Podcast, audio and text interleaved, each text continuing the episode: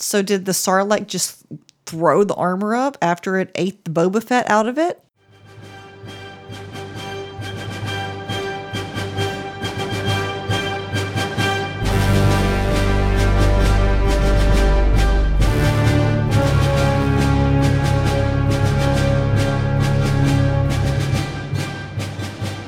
Greetings, Star Wars fans, and welcome to another episode of Coruscant Radio Underground from the ScienceFictionary.com. Hey, it's me and Marisha and Daniel here with me tonight. Hey, everybody. Hey, And and Daniel is uh I, I'm not sure if he's gonna say anything other than hey tonight, but time will tell. All right, so it's uh today is November fifth, and today was the kind of the kickoff for the wave of all of the Star Wars content coming in November. Um, we got this got the new book, the Resistance Reborn book by Rebecca Roanhorse. I got it in the mail today. And so from there we go to I guess next week we get the first episode of The Mandalorian. Yay. And we Very get excited. let's see, what else do we get next week? Oh, we get um Jedi Fallen Order next Yeah, that's Tuesday gonna be as awesome. well. Uh, lots of good Star Wars stuff coming, but this uh, Resistance Reborn is the first of two novels. now, I do think that one of the comic series might already be running. Daniel, do you know if the Allegiance comic book series has started its run yet? I don't. I know I'm supposed to be the in-house comic book guy. Y'all, I am so busy. I promise to get caught up. um, but I haven't. Uh, I haven't kept track of what has dropped and what hasn't yet. I'm going to try to do that next week, and uh, and get back on board with our normal weekly comic book. We shall Content. never forgive you, Daniel. Yeah, It's an Alright, so- I've got a lot unforgivable going on. sin. I'm sorry. so I'm I'm trying real hard. I've got to finish up my. I'm, I'm right. I'm about three quarters of the way through Alphabet Squadron, and I've had time. I've had trouble finding time to sit down and get through the the end of that one. But I, I, I refuse to start this other book until I'm done with the one I'm reading. So as soon as I finish Alphabet Squadron, my intention is to have this book read by next Tuesday. I'm currently listening to the audiobook for Heir to the Empire, but I may take a break and uh, once you get done with it and read it too. Okay. So what are you thinking about? This is your first experience with Heir to the Empire. It is. It is indeed. I'm not super far into it, but it's I'm enjoying it so far. Um it's really interesting kind of especially the sort of knowing that the kind of the context was that this was like the first Star Wars in in so yeah, I'm really enjoying it. So far, we're definitely getting a different, significantly less sympathetic picture of Thrawn than we've gotten in the the new books. Yeah, Thrawn. You kind of root for Thrawn, the the new Thrawn. Mm-hmm. Um, this Thrawn is straight up a villain. Yeah, like he, you know, he's kind of like just wiping out people. Oh, he's he's- Heartlessly. He's, there to finish Vader's and the Emperor's work. Yeah. It's it's kind of interesting because like I said the the the new Thrawn books and I kind of think that it's probably I, I wouldn't say that it seems like a different character, but it's definitely not from a sympathetic point of view. So, um, but I'm enjoying it. Like I said, I'm only like two chapters in so far, so I'm not very far in at all. But um, we've met a clone of a Jedi, and it's also interesting, like references made to the Clone Wars and like things that hadn't been really concreted yet. You know, they were referring to it back. I mean, long time before there were any prequels. Um, so yeah, it's Yeah, because you have to remember when you go back and, and check out that those books that the pr- none of this other stuff, none of this other material existed. This is right. like you had three movies. Right. And you just had to sort of build on vague references made Right. in the movies. Yeah. Um, Now it's been interesting, and I and I'll be curious because I haven't reread it in a long time, and I'll be curious as you're going through it too, because I'm not going to get to reread them until I get through this, um, the Journey to the Rise of Skywalker stuff, yeah. and I'll be curious going back through them now to see because I know they've continued to pull in concepts. I They mean, have. a lot of the concepts built by Timothy Zahn in those books Mm-hmm. Were really kind of the foundation for the expanded universe. So everybody built off of them. Right. Which is really interesting um, because, in spite of the fact that, like, we've kind of hit on some details that are a little askew from the, the way the co- timeline is currently working, the the books that are written now are very much in the same vein so far as to what ho- you know how how heir to the empire is is written like it the story feels very similar does that make sense The the way he writes. yeah, and just Yeah. the story sort of feel of the book, kind of the style of the the story so far is really I, I would believe that it was written, you know, two years ago and was part of the current story of, of mm-hmm. Star Wars books. Yeah. The one thing that's throwing me off though is even though I'm pretty sure that it's read by the same narrator as the new Thrawn books, Thrawn's voice is different because the the Thrawn voice from the the current one was kind of done in conjunction with the Rebels uh, character, and so this one is voiced really differently, so it's throwing me off. Makes sense. Yeah, yeah. I guess they tried to to more mimic the the animated version. Is that what they went for? Or is it just different? Okay, so what Timothy Zahn basically said was that um, Mads Mikkelsen, right, was was the voice of Thrawn in Rebels. Is am I correct on that? Yes. So basically, the character, the the voice for the character in the new Thrawn books was very influenced by the the voice that the character was given in Rebels. Um, whereas for some reason, whenever they recorded Heir to the Empire, even though I'm pretty sure it was after Rebels aired, they went with a completely different Thrawn voice. But yeah, I'm enjoying it. Cool. Well, yeah, we're still still at some point early part of next year we will we'll do a, a Thrawn at least one Thrawn episode. We may just do an episode for each book. Yeah, that'd be great. Uh, especially since we'll be in a dead spot for movies, it'll be a good time to Yeah. to do some of that stuff. Not a ton of news. We're kind of kind of in the lull before the storm here. I mean, Yeah, it's that's exactly where we're at. just a little bit of a month, a little bit more than a month. I guess about six weeks out from the movie, Yep. and it's pretty quiet. Mm-hmm. Um, we had a little bit of stuff. There's uh, Anthony Daniels has made a couple of comments that have caused a stir. Always, huh? Daniel, did you happen to catch any of, of Anthony Daniels' comments? Um, I didn't. I was uh, kind of counting on Marisha to fill us in on that, so we could start. I didn't. Uh, I didn't read that article at all. The same one she did. Okay. So, you know, kind of funny thing about the actors from the original Star Wars trilogy is they seem to feel themselves to be a little invulnerable, that they can sort of say whatever they want. Anthony Daniels is. Let's just be clear on that. Anthony Daniels has been the face of Star Wars Oh yeah. since 1977. I mean, but but he says what he wants. Mark Hamill says what he wants. Yeah. You know, like I think they've kind of gotten to the point where they're like, don't care if Disney doesn't like it, and they just sort of say what they mm-hmm. what comes to their mind. Kind of like George Lucas. It's like, what you gonna do? Right. You know, say I mean, Kill Anth- me? Anthony Daniels has literally spent his entire career being three PO. well, Creepy. and and and being like the the brand ambassador. Mm-hmm. I mean, he was the one who, whenever they had that Star Wars in concert a couple of years Yep. ago, he was the na- you know he was the person, he was the face, he was the headliner. Him and his his gold suit coat up there, that was pretty great. I, now, th- this all came out of a interview he did concerning his new book, right? Uh, These are actually excerpts from the new book. Oh, these are actually in the new book. Mm-hmm. Okay. Yep. Um. So Now, appear- what do you have the title of his new book? I am C three PO. Okay, that's nowhere new- near. Where did we hear him speak? A couple of years ago. Where did, you know? I was trying to I was trying to remember that. Was he at Dragon Con? Maybe he was at Dragon Con. I can't remember.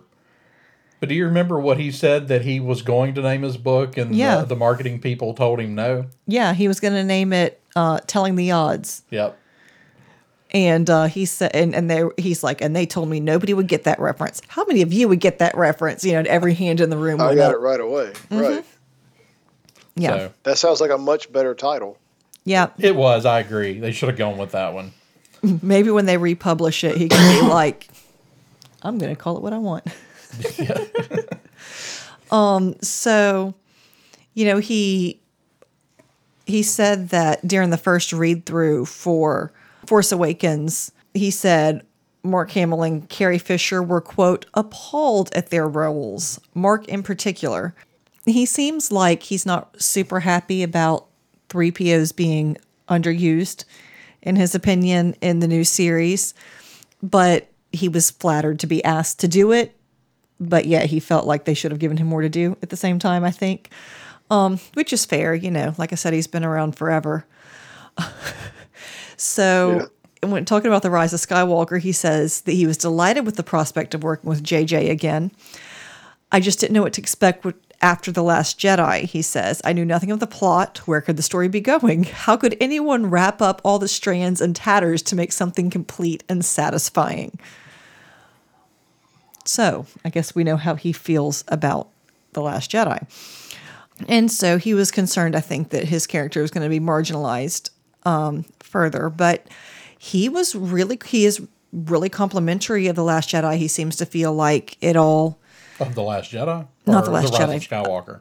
yeah. he has. He he has been very complimentary and says that he he feels like everyone will walk away satisfied with how this how this movie ends.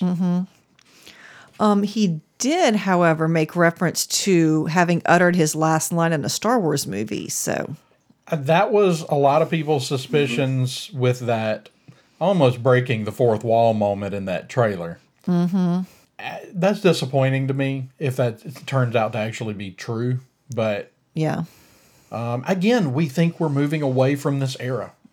Yeah, and that's true. and, and there's if we're moving away from this era then then there's really no reason to have him show back up that doesn't mean that five or six years down the road they're not going to come back to this era of of the story and Well, I mean, in in 1983, they all thought they had spoke their last words in a Star Wars movie, most, Right. for the most part. I mean, Yeah. it, it is what it is.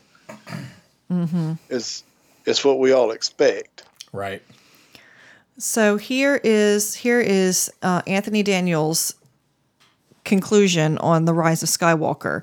He says it all felt so right and so fulfilling.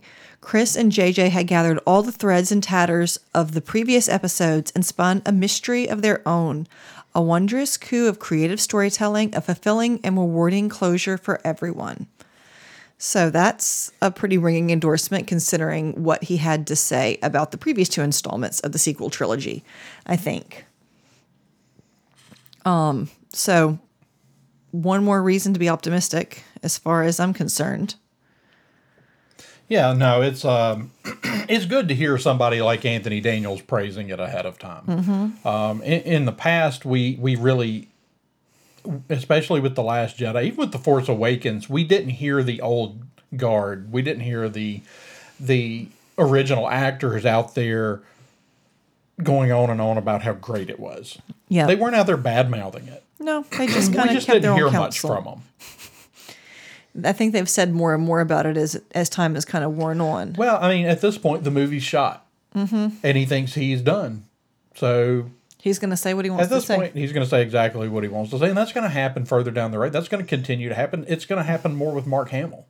yeah. Yeah.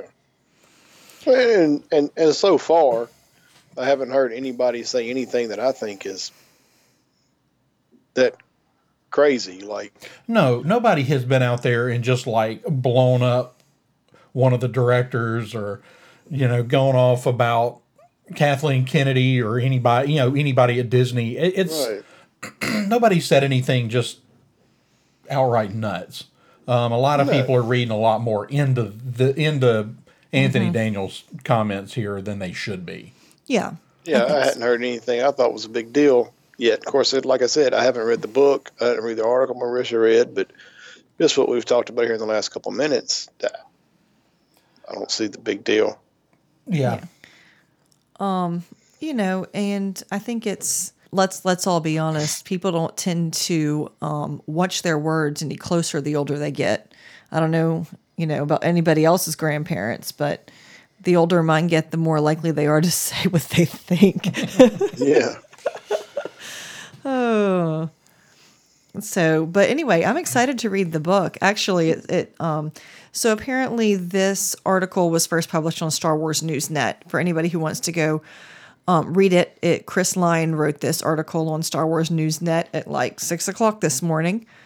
Um, so, and the book is also available on hard uh, in hardcover.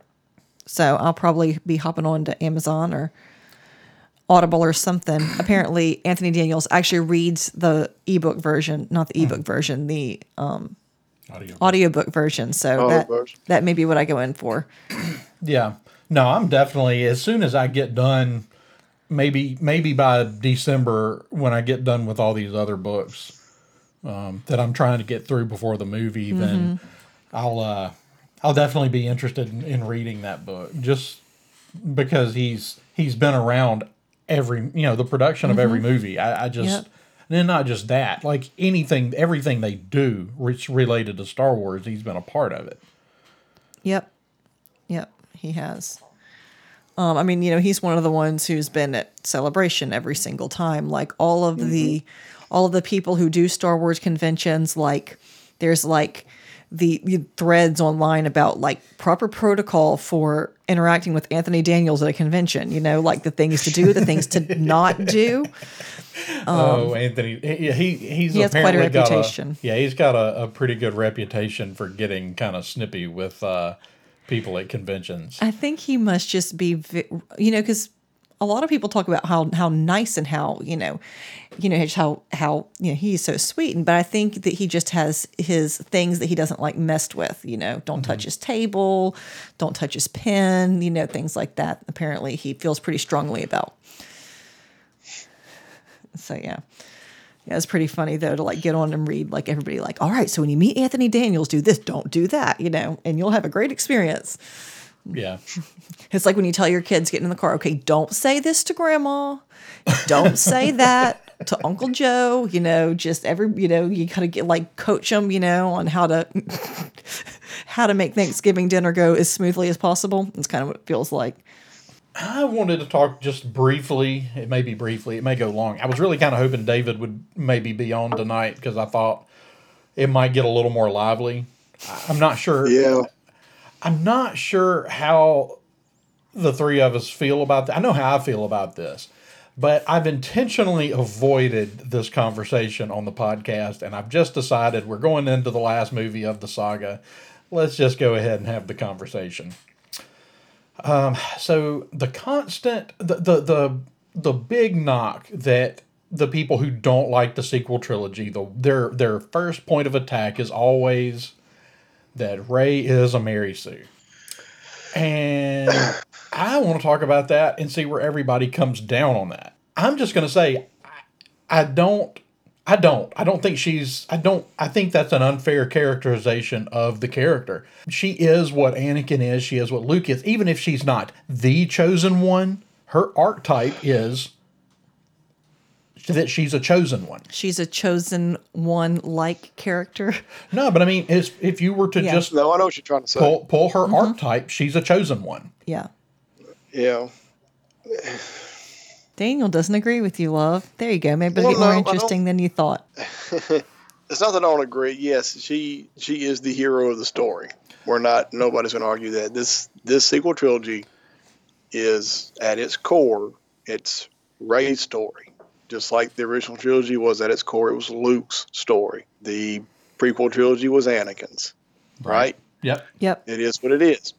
As far as the Mary Sue thing goes, there are moments, and I was rewatching Force Awakens actually just last night, and I do know we have all had moments where we have explained away how she was able to defeat Kylo first time she ever held a lightsaber. Well, she's trained with that staff, and she is very strong in the Force, whether she realized it or not.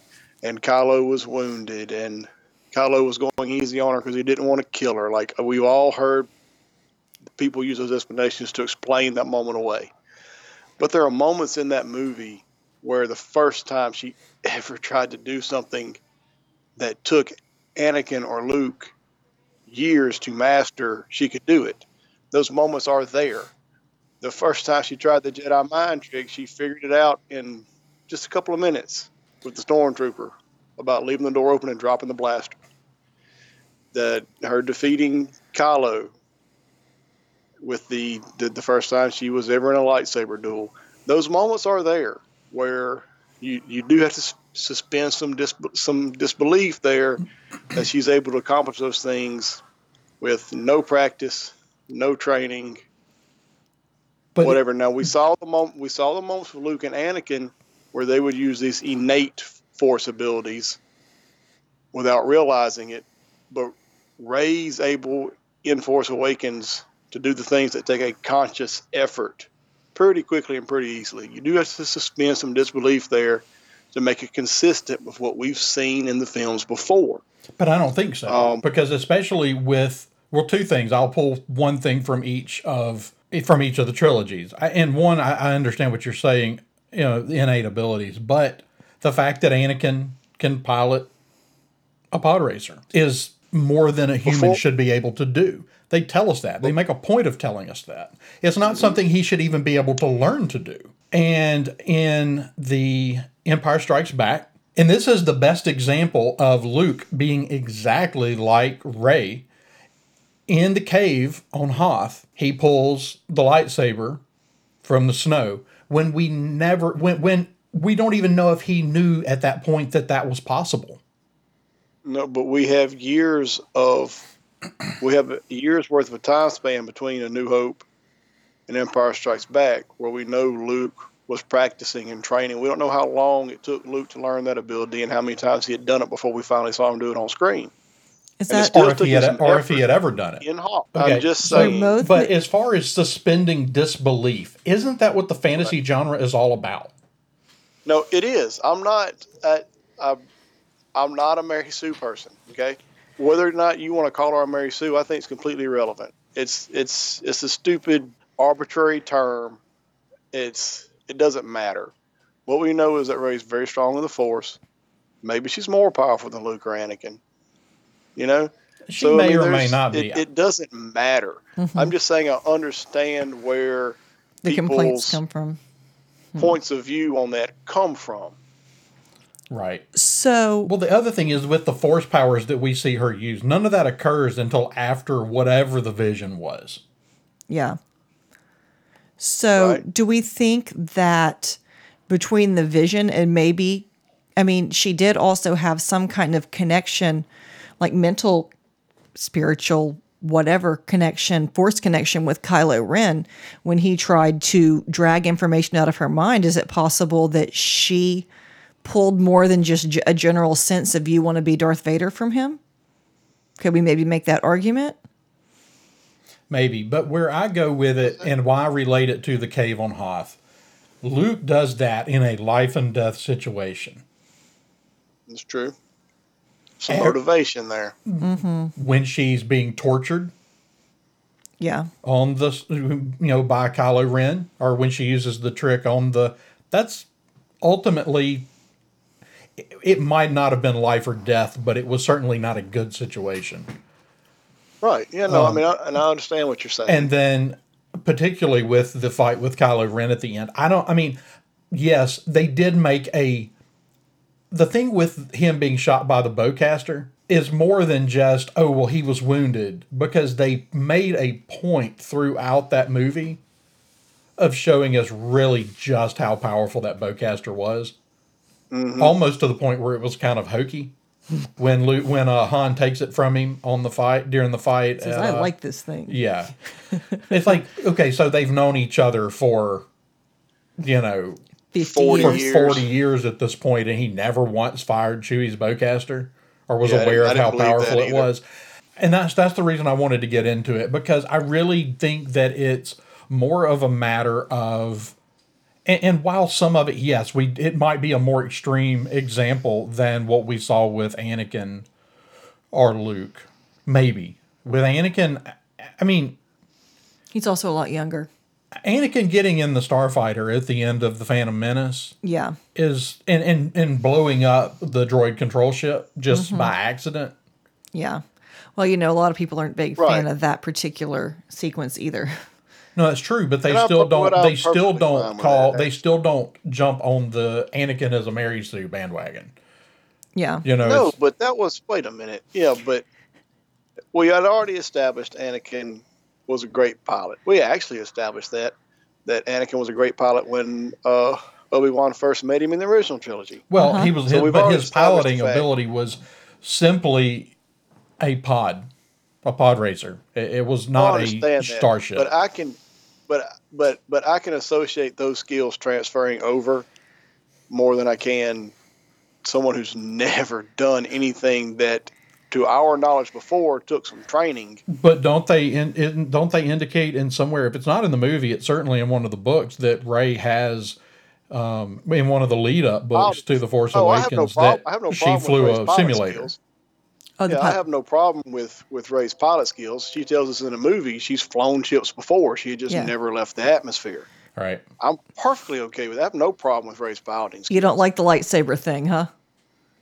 I, I'm not crazy about the lightsaber uh, battle with Kylo and her using the Jedi mind trick so easily. I'm just saying those are the moments I point to where I can see people's points of view on why, like, how should she know how to do that? Well, we I do. always the, the lightsaber thing does not bother me one bit. I will say that the using the Jedi mind trick, it's it, because it's not that oh she she shouldn't have been able to do that. It's like it's more. How did she know that was something that was even possible? That she could do. Right. Yes. Right. All right, so my new theory is she pulled it out of Kylo Ren's mind. She just got a like general sort of primer on the force there that one second whenever, you know. no, I, I still but this, think this is what I'm saying is this goes back to people people associating things with that lightsaber duel and explaining how she was so able to handle the lightsaber and defeat Kylo. That's the same thing. We're extrapolating things. We're reaching for things to, to try to explain how she knew, like Andrew just said, that that was even a thing. No, I'm, I just made that up, Daniel. I'm not really I like know claim- that's, my point. that's my point. Now, and like I said, I don't care about the Mary Sue thing. It's a made up freaking. th- Uh, I don't care. The fact is, she can do it. Who cares? It doesn't matter why. She can do it in the film. Is who she is. Is what she's capable of. Just deal with it. They're fantasy movies, like Andrew just said. But I think it'll be interesting. You know, I, I wonder if they made her so powerful, and the argument has definitely been made a little overpowered. If if they're building up to something that we just haven't seen yet, with you know, with her, you know, if if if her talents, you know, I, I I'm just wondering exactly where it's going because honestly, if she turns out to be, you know, a, as a fully trained Jedi, turns out to be like just sort of, you know, like a person who's whatever, you know, she's she's got force power. She's not as powerful as Anakin. She's not as powerful as Luke. Then it's going to be a problem that she was that good that fast. But if she turns out to be something completely unexpected, something completely new, if she turned out to be a Skywalker, if she turned out to be conceived by the Force, whatever, you know, um, or if she had Jedi training and had been it's suppressed. mind wiped. you know so honestly as as in a whole lot of other things with these first two movies i'm reserving judgment on exactly how i feel about them until we see how they end the story Yeah. Well, and that and that's kind of the thing, and I've said this over and over. While there are things about the Last Jedi I just don't suspect I will ever like, just because they're they're poor story points. They they don't work. But as far as the overall story of the Last Jedi, it's hard to judge it, on, mm-hmm. you know, fully with it being a middle chapter. Yep. And honestly, I felt the same way about The Force Awakens. As much as I really enjoyed the movie, I really liked the movie. You know, I, I'm kind of reserving judgment on exactly how I feel about a lot of it until I see where the story goes. Um, which I guess would have been a little unfair on J.J. Abrams if somebody altogether different had made uh, this last installment. But since he's finishing it, I feel like it's fair to judge episode seven based on episode nine. So I'll be, like I said, I'll be curious to see where it's all leading to. Yeah. You know, like the whole there there are just a lot of things that have been introduced that we just have to see how they tie it up to Yeah, decide how I feel about it. There's a lot of loose ends. A lot of loose ends, but Anthony Daniels says they're going to tie them up also pretty. We'll see. We'll see. I'm optimistic. Let's see. What else did we have? Oh, The Mandalorian. Daniel, did you catch the most recent Mandalorian trailer? I did. You did. I was going to say if you didn't, we will wait for you to go watch it 'cause you should see it. No, I. Did you happen did to catch? see it. Did you happen to catch the teaser that they dropped like two days ago? The thirty second teaser. Um, It had Ming Na Wen in maybe. it. Yes, and that was actually uh, was gonna be my first comment. Uh, finding out that she is in it excites the hell out of me. Oh yeah. Mm-hmm. Yes. You didn't know she was in it? I did not. I did not realize she was part of the cast. Okay. Maybe I should have Yeah, known it that. was. They announced. didn't. Yeah, they. an- Where did they announce that? Did they announce that at? They announced it at D twenty three. I think so. Yeah. Uh, it was it was a little bit of a late arriving announcement as far as cast because they Well, announced they a kind lot of of let cast. it come out. I think when they were doing some of the Agents of Shield stuff. Mm-hmm. Um, it was not part of the big Star Wars panel, but they did let the cat out of the bag at D twenty three. Yeah. I cannot remember what her character's name is. Fennec. She's playing some sort of assassin. and she looks amazing. Super cool hair. You know me. I'm all about the costumes. But I mean, she's just she just kills whatever she does. Except for that character in Stargate. Well, no, but let's be really let's like be honest about the character in Stargate. The She character in grew on you. Stargate was kind of supposed to be unlikable when we met her. She a lot of the on you. people were. They weren't supposed to be there. It's true. These these were not people that signed up to go on a mission to space and not know if they would ever come home. Yeah. Um, She was a government. She was like a elected official or something. I don't remember what her character was, but She was just as likable as you'd expect an elected official to be. but let's let's be honest about the character. While the character was unlikable, she still did a great job of portraying that character. Oh, it's true. Yeah, she um, and and she did grow on you, but with that with that exception, I've, you know, I just she was so. I mean, she was like li- one of the very best things about the Agents of Shield show, and of course she was Mulan, so you know that helps her in my book too. Yeah, so so Daniel, I guess that means you missed uh, Clark Gregg's The Melondalorian jokes. Yeah, I did. Yeah, for, uh, back I'm around just D getting twenty. back in touch, y'all. Dad gummit. Yeah, Daniel's been out of the loop, and he's, you know, he missed the Twitter things. But no, I'm uh I'm super excited to see her showing up in the Mandalorian. No, I, no, I was too. That was my. I, I watched that teaser and the full trailer at the same time. It's kind of why I had them sort of run together. right? Um, so no, whenever she popped up on screen, I, I, I I got very excited about that. I was like, ooh, good. So because I am I am a fan of hers. Uh, um, I fell out with Agents of Shield the last couple of seasons. Yeah. Um, but was always a fan of hers in that show. Yep. So I was very excited to see that she's an excellent actress, and Yeah. we've seen her be able to do the the physical things in Agents Yes. of Shield that I'm sure she'll be asked to do as an assassin Well, yeah. in in this show. So I am excited about that. That's another positive uh, thing to be excited about, looking forward to with this show. So Well, and that was that was the other thing that I was going to kind of say is that I'm it's always really exciting when they get actual people who can do honest to goodness martial arts in action roles. You know, like right, it's I mean, and that's not in any way a knock against the incredible work that that stunt people do. Um, correct. But there's just something particularly compelling about being able to see the actual, you know, not having trick shots so that it looks like the actors are doing the cool things that they're, you know, she's she's doing it for real, and Right, that's well- always pretty cool.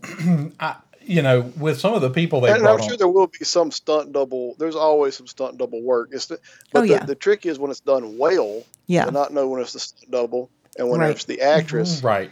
and Yeah, just knowing that she's been in these situations before, where she's had to play a character who's capable of these things, is the positive to it. It's it's it's Mm-hmm. one of the reasons we got excited about Pedro Pascal as the Mandalorian was seeing him in Game of Thrones. Uh, pull that stuff off. And again, there's there is stunt work, stunt double work involved in that. Yeah. I'm sure. He he was the guy from Dorne, right? Kind of the Yes. okay. So Yes. the with other the thing weird about thing with his sister. That was him, right? The weird thing with his sister. Didn't he- um, the thing with his sister was his sister had died during Robert's rebellion, and the mountain had killed her. So he was out to get the mountain to admit it. Okay, okay. Yeah. I had I had a completely different Okay, yeah, you're right. I'm I'm I'm missing pieces. I pieces know what in you were min- thinking of. That's two different characters. Okay. Okay, so her character's name is Fennec Shand. And she is an assassin. And when you bring Ming Na Wen on, I, and, and she still, she will use a stunt double some, but she likes to do a lot of her own fight Fights, choreography. And I mean, now I need to see Ming Na Wen and, and Gina Carano throw down. But Hey, maybe we'll actually get at some point. Maybe we'll actually see some Darth Maul and we'll get to see her throw down with uh get to see her throw down with uh what's his name? I said maybe Ray they'll bring Darth Maul on and we'll get to see her throw down with Ray Park that would Thank be really Daniel. awesome. But uh, why would Darth Maul be there? because it would be cool, Andrew. Because it would be cool. But he's been dead for like 12 years. Yeah. Irrelevant. I want to see Ray Park fight with Ming Na Wen, so they should make it happen. I mean, he's been dead before. It's true. He he looked pretty dead this time. He looked And then- pretty but he dead got the better. first time. So Yeah, but he disappeared down a hole, and it is very clear at this point that if you fall down a big hole in Star Wars, you're coming back. Especially if you're a Jedi and you fall down a big hole. Or a That's why Sith. Mace Windu is going to pop up in, in the Rise of Skywalker. Y'all, wouldn't that be epic? I mean, can uh, you imagine? Can- no, like not necessarily as a movie point, but can you imagine? Oh my gosh, Samuel L. Jackson and how king of the hill he would be if he came back. Because you know he's been going on for years about how he's not really dead. Can you imagine how pleased Oh, he'd be been with yeah, himself? he's been trying to get himself back in a Star Wars movie for a, for a while now. yeah, that'd be great. anyway, we went way too far down that rabbit hole. Well, you know, uh, I always I always laugh because whenever they first cast um, John Boyega, you know, as and and they had him, you know, holding a lightsaber and all that promo material. Right. Samuel L. Jackson decided he that was his Black Jedi son. Yeah, The the end. uh, yeah. Samuel L. Jackson's just always interesting to follow online he will. Yeah. He you never know what he's going to say. it's true. Yeah, there were the, the calls that everybody got. They needed to go see snakes on the plane. All right, Unpredictable. so I do have a Which, question. if you just want to have fun with the movie, talk about suspending disbelief and just want to go all camp and just enjoy something and lose yourself for a minute, that's a fun movie to watch. snakes on a plane. I don't think And so. it I really is. snakes. It it really is Sam Jackson trying to see how many times Uh-huh. he can drop he can drop the mf'er and still get an R rating. right, it, it really is, and it, it's uh, I- it, It's fun. It's a fun movie. oh yeah. I mean, it, it's just it's B movie camp. It, it's that has a place. I mean, uh-huh. that's why Bruce Campbell is you know one of my favorite. That's how they got him to do that movie. He read that script and he said, "Okay." He said, "He said, how many times can I say my favorite word?" And they were like, "As much as you want. Sign the paper." Oh, yeah. That's hilarious. All right. So, what's next, love? Daniel and I keep derailing the conversation. I know. It, it, it, I mean, this this was the conversation. It just kind of took a weird turn when we got to Mace Windu somehow. but I'm not. I'm still not totally sure how we got there. But Fall we down a hole. Yeah, but how did we get to falling down holes? Darth Maul. she wanted Darth Okay, Maul. not win. Okay. Dead. Yeah. So you okay, so explained the only reason he came back the first time was because he fell down a hole, and that's okay. Right. That Right. doesn't count. Falling down a hole dead doesn't count. Yeah, okay, getting so cut in half had nothing to do with it. well, um, you know, of course, apparently the only character that can't come back from falling down a hole is Boba Fett, Yeah. even though he had a jetpack. It's true. Although his jetpack was uh, Well, it's not a, it's not a hole anymore though. It's a little shop of horrors plant, like you pointed out last week. right. So the the the Mace Windu thing though does bring up something that I've actually been pondering.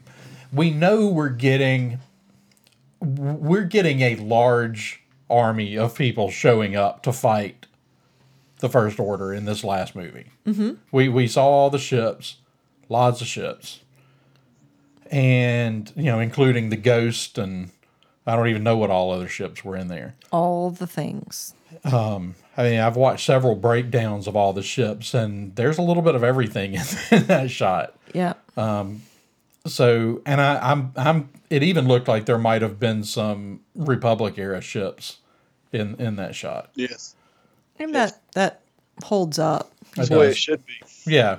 So we know we're getting all these people. Another thing that has constantly been, and I'm going to be real curious to to read this book. I'm excited about this book because this is kind of about how they rebuild the resistance. This book being Resistance Reborn. Resistance Reborn. But the next book, The Force Collector, is the one I'm actually really looking forward to because we have a for a, a character with Force abilities sometime just before The Force Awakens. Um, another thing we've got going, we've got this new game coming out, the Jedi Fallen Order game coming out Right. which is before the rebellion, but it's a character that survived Order 66. right. Now, he might not survive this game, you know, this story. I, I'm, I'm not so not. may or may not make sense here, but we know Ahsoka survived the entirety of the rebellion and saw the fall of the Empire. Right. Because we see her at the end of Rebels. So we've we've really been building this concept that just because the Jedi, the the Order is gone, doesn't mean there aren't still Jedi. A few out there. Jedi running around, right? Mm-hmm. Sort of So fringy. when we get this final battle, what are the odds of some Jedi showing up? We even have indication that some of Luke's students might be out there at this point. That may change between now and then, depending on on some of these new books. But the the synopsis for that new Rise of Kylo Ren book indicated that some of Luke's students did survive and didn't go with Kylo. They actually were trying to hunt him down. I think it works within the larger context story. I just don't mm-hmm. know how it works with because that's the thing about the movies is they they need to work within the just movie context as well as within the larger universe context. They Right. do, but this is also important to to how the universe will look when this ends. Yeah. And I'm I'm actually the more I think about it, the more I'm excited about maybe seeing a few lightsabers ignited in whatever this final fight ends up being. I kind of think it won't happen, but one of the coolest moments in the entirety of the prequel trilogy mm-hmm. is in what's probably the worst of the three movies in Attack of the Clones Yeah. When we saw all the Jedi Yeah. light up those sabers at once. I mean, can you just hear though the reaction of well the name of the movie that we just watched a year and a half ago was The Last Jedi. So where did all these other Jedi come from?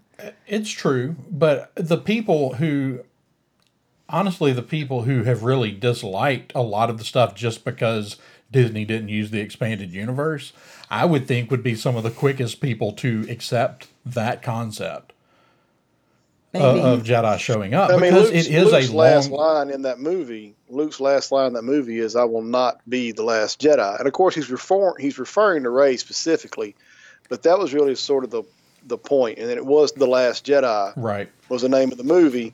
And Rian Johnson said when he wrote it and he titled it that he was referring to Luke. Right. Well, the whole point is Luke's not the last Jedi. Hmm. It Right. doesn't end with him. Well, and, and my my thoughts on that stem from when we the both times in in the in the saga that we've talked about the last Jedi, what we've specifically talked about is someone left to rebuild the order. So I, I'm not so it's really kind of a matter of whether there are people out there like Ahsoka. You know, the last time we really hear from Ahsoka is I'm not I'm no Jedi. We really all know from following Ahsoka's story that she's more of a Jedi than almost any Jedi we've seen in any of the Star Wars material. She's what a Jedi is supposed to be. So Right. She embodies the ideals of it. Right. and was able to walk away from the the failings of the Jedi at the same time. I don't know. I, I just thought about that. I thought it'd be interesting to to possibly have a, a couple of other Jedi show up. Yeah, I, I do agree with Marisha's point though that I'm not sure how it fits in the context of the story that we're trying to tell just with these three movies though. Well, if if part of um, what we're trying to get to is the rebuilding of the order, and that may or may not be part of mm-hmm. where we're going, but there's no problem with rebuilding the order and having some people who aren't Padawans, you know, they're mm-hmm. you know, show back up. Full Jedi. So I don't know. I I'm I don't know. I don't need it in the movie. I just thought it would be. I thought it'd be interesting if it happened. And again, like everything else, it and like you and Marisha are saying, it needs to work within the context of the movie. I've always gravitated kind of towards the idea that, as far as Jedi being an organized political entity, the way we saw them in the prequel trilogy, that was never before I saw the prequels. That was never what excited me about the the idea of the Jedi. Anyway, Right. that they, I always sort of had this idea, and what I would get excited about is the concept of that uh, the Jedi were, an, it is an order where you follow a certain set of ideals, But they didn't they would have a operate more independently. Yes. Operate more independently. yeah, not a council that's telling what them what to to do. That was, yeah. And that was always before the prequel trilogy, kind of the image I had in my mind of the old Republic, Mhm. and even earlier than that, of what a Jedi was. Right. and I would get excited about that again. That they don't have to be a functioning, organized political entity. I, I wasn't one of the people. I know Marisha says she thought that they needed more politics in the prequels. Me, I didn't like any of that. Mm-hmm. right. So I, I hated seeing the Jedi Order being this, you know, solid. Like I said, that's the only way to really describe it. That's the way they were portrayed in the prequels was this political force. And right. And I think I that just was never part really of was into that. Right. And well, and I think that was part of the showing where the Jedi had gone wrong. Hmm Um, right. Yeah. No, I agree with you. Because we saw a character like Qui Gon Jinn who had continually opposed the council and was really more in line with the ideals of what I always envisioned the Jedi were. Exactly. I'm, I'm curious to see where they go, whether it's about rebuilding the order or just again spreading the the information back out there and see to see what the future of the Jedi is after the Force Awakens. Because I, I think we've we've indicated, you know, it's it's not an accident that Rey has that Rey made it out of Ahch-To with all of the the historical knowledge of the Jedi. Curious to see what they do with that. But did you have anything else? Did you? Because you hadn't had any time to do any comic books. No, I haven't. I'm, I feel like a poor contributor. So we kind of started off talking about the Mandalorian, and really all we talked about was uh, Ming Na Wen. Was there anything else in that trailer that jumped out to you? At all of it, the entire the entire show has got me excited. I cannot wait for November the twelfth. But we've we we said everything we can say. I uh, I am very ex- I am a huge fan of Pedro Pascal's. As you know, as much as we talk Mandalorian, I always say his name out loud so no one forgets that that is that man's name because I, I am a huge fan of his, and I think he's going to do an excellent job. the The whole idea of the character excites me always. Like I think a lot of people are drawn to these independent, rogue kind of characters, almost kind of like what Han was when we first met him. I, I am excited for that. It's been a long time since we saw Carl Weathers in anything. I want to see what his role is going to be. That Gina Carano is and, she's never one of these people who you would have thought of as a thespian. It's not like she's a great actress, but she gets a little better every time I see her, Right. and I think it's the perfect role for her. Well, and I, I'm curious that, about her character because this- her character is something we we've never actually seen before.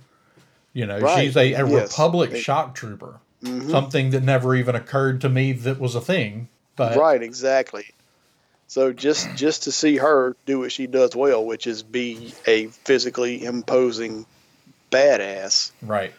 You know, the it just seems like these people are cast perfectly. the the trailers have been excellent so far. One thing about Lucasfilm marketing department, they know how to cut a freaking trailer. Yeah. Uh, Now, every trailer we've gotten for everything they've done in Star Wars since Disney bought it has has been spot on. And these Yeah. Mandalorian trailers keep giving us just a little bit more, Mhm. and they all kind of fit the same theme.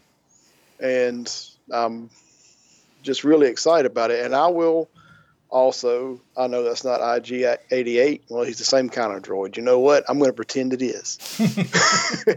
you know, because that was that. That's really what what I kind of think Jon Favreau wanted to give us was sort of the story of these some of these bounty hunters we saw in Empire, yeah, and it, it, was. wasn't until he started working on it he had the influence of other people sort of saying, "Well, you can't really do that."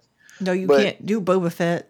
No. well, and and Dave Filoni talked about this a few weeks ago, actually. With well, you know, somebody, you know, people keep asking, well, why isn't it IG eighty eight? Why is it IG eleven? And you know, why isn't this Boba Fett? Why is it? And he, he kind of talked about it and said, he said, because I can create, keep creating new characters that are inspired by other characters, but Right. it, it expands the lore. And he said the other thing is you kind of have these characters from the original movies in particular, and they're just kind of these like holy things, and and you don't want to take them and change. You Don't want to mess with them very much, Right. Yeah. You don't want to take it and risk changing people's perceptions of the character or who those characters are. Which is one of the things I was just complaining about the uh, prequel trilogy is doing was sort of shattering some of the con- preconceived notions I had about some of the stuff that went on in the Old Republic. Right. So so yeah, I'm I'm real curious to see. I know Bill Burr's in this. He's the one I'm kind of the most curious about, even though I think his character is going to be pretty minor. yeah, He's a comedian. He's a stand-up comic. yeah, he Um, is. Yeah. but we saw him in that last trailer come around the corner He's with a pistol in each taste hand. too, by the way. Do what? I said he is an acquired taste too. He really is an acquired taste, and he is kind of known for not being a Star Wars fan and making fun of Star Wars fans. That's funny. So I'm kind of curious to see where how this goes with him, and if if his perspective of Star Wars has changed through this experience.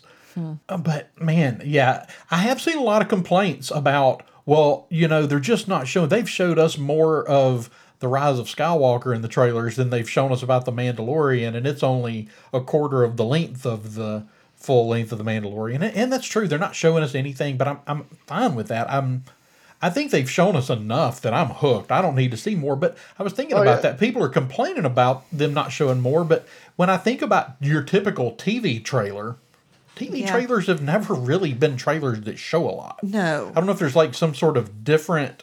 I I don't know if people feel differently about this one because it's got Star Wars stamped on it, Maybe. but I, I don't. I don't need it to tell me anything. It showed me enough. The the Werner Herzog uh, narration. I was like, yeah. even if he's not in it any more than that, I'm like, oh my god, that's awesome. Yeah. so do you think they'll yeah, do and I, I- I think he'll have a pre- I think he'll have a fairly significant role though. Actually, I think he will at least through part of it. I, I don't know if he will stay significant through the whole thing, but I, I'm really excited about it. I'm I'm excited about. I mean, they've shown some ships. I, I like the I like the the Mandalorian ship, but we've got a couple of little shots of some other ships. There's some stuff going on with the kid and and stuff in some of those scenes that I'm not sure how they work or if they're mm-hmm.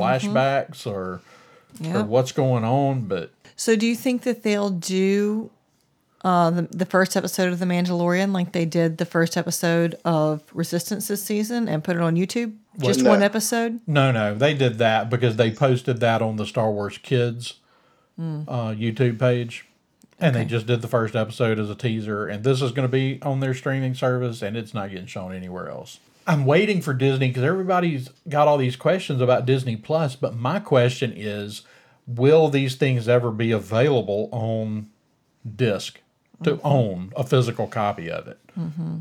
well, I'm sure. Yeah, uh, yeah. because I think that'll Netflix has not been real good about that.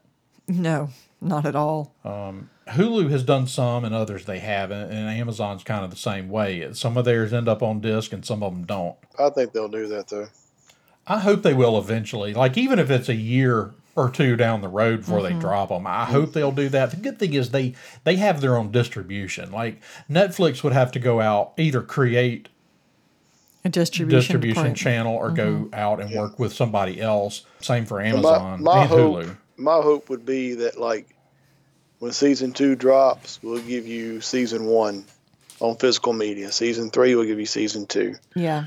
Uh, that that makes sense to me. Why not? Kind of like they put them on Netflix now. Yeah, especially like Star Wars fans, like people like us, we're collectors. I- yeah, I want it on my shelf. I want to show it off. Mm-hmm. Yeah. I can go online and find any of the eight Star Wars movies anytime I want to watch them. Mhm. I still own them on Blu-ray. Right.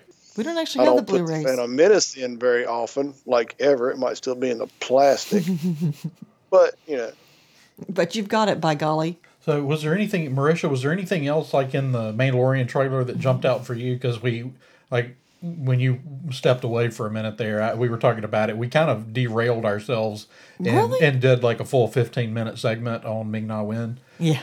Um, we did a little bit. You know, I'm just really excited. It's just, it's going to be so cool. So, what do we think? Is the Mandalorian going to take his helmet off? That seems to be the big question that people want to know. Are we going to actually see his face? What you think, yeah, I Daniel? don't see why not. I don't see why not. We already know what the actor looks like. Who cares?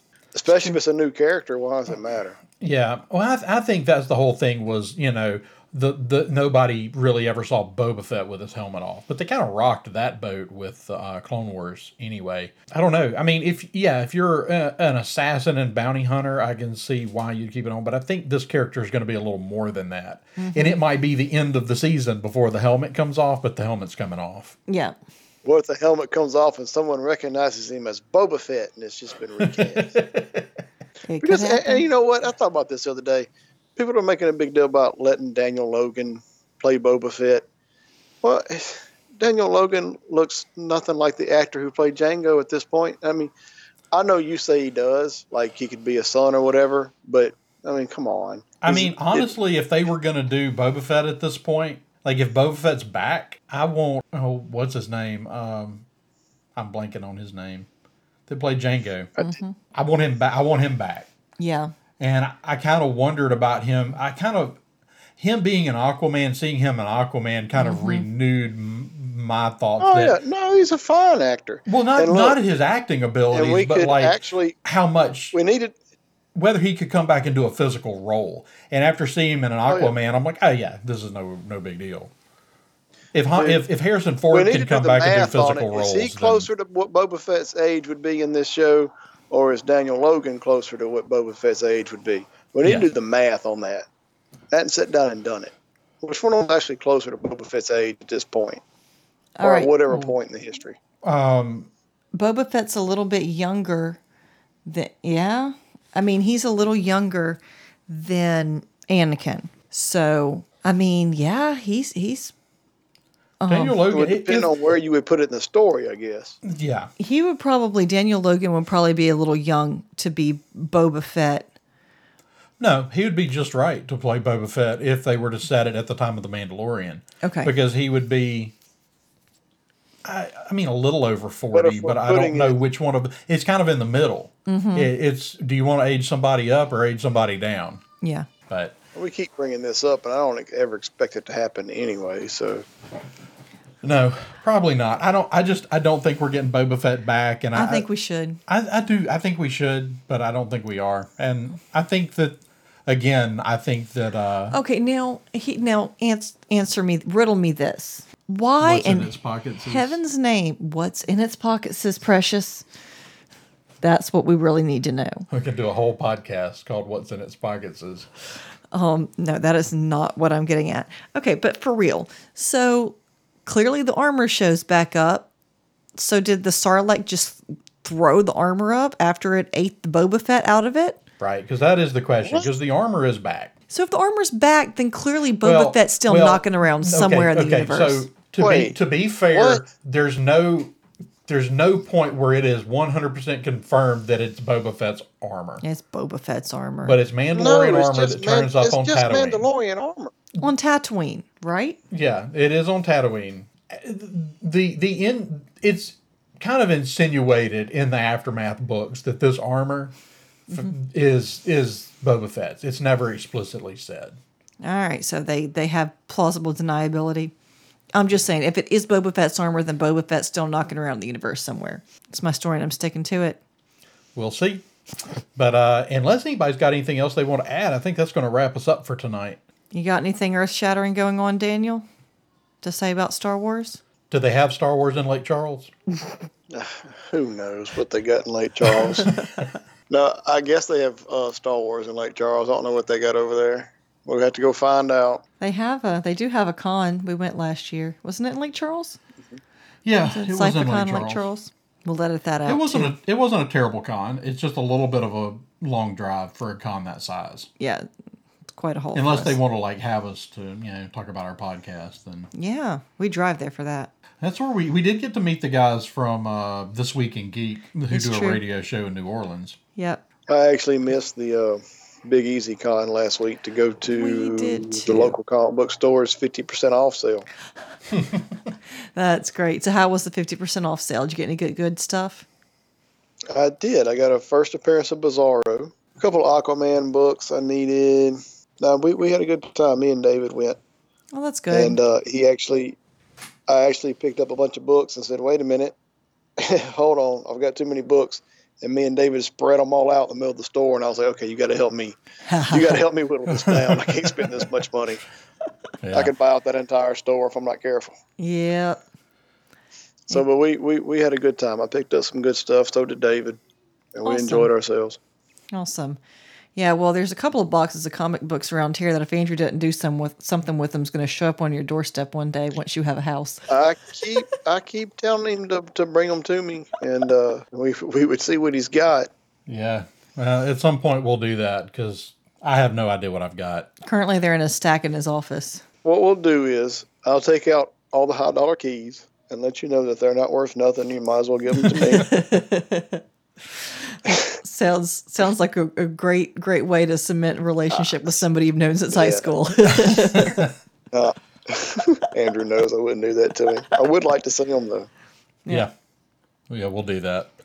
But um, I guess that's going to wrap us up. Daniel, what have you got on the internet? I- I am still Dan C Peeps on Twitter, and that's where you can send me your comic book questions or anything else you'd like to hear us discuss on the show, uh, but specifically the comic book stuff. And that'll kind of help me get back on track with bringing y'all comic book content every week. we'll get Iana to get on and ask you some questions. She's a very questiony person. True. Um, Marisha, what, somebody needs to. yeah. Marisha, what have you got? Um, well, I am princesses underscore and underscore Padawans on Instagram. Actually, I don't typically do much on Twitter, but we are watching through all of the saga movies and Rogue One between now and the release of The Rise of Skywalker. So Andrew and I are kind of live tweeting those as we're going through them um, complete with observa- my observations about costumes and any cute random things our kids say. And I'm also Princesses and Padawans on Twitter and princessesandpadawans.com in case you can see a trend. All right. And my name is Andrew Gore. You can find me running the Twitter account for the Science Fictionary and for this podcast at sci underscore fictionary. You can also check out our kids podcast that we do with all the Padawans here in the house, the Padawan Report. You can find that in our main feed and it'll have a different logo, so it's easy to find. And you can drop us a message and let us know what you thought of the show at Coruscant Radio Underground at gmail.com. And until next week, may the force be with you.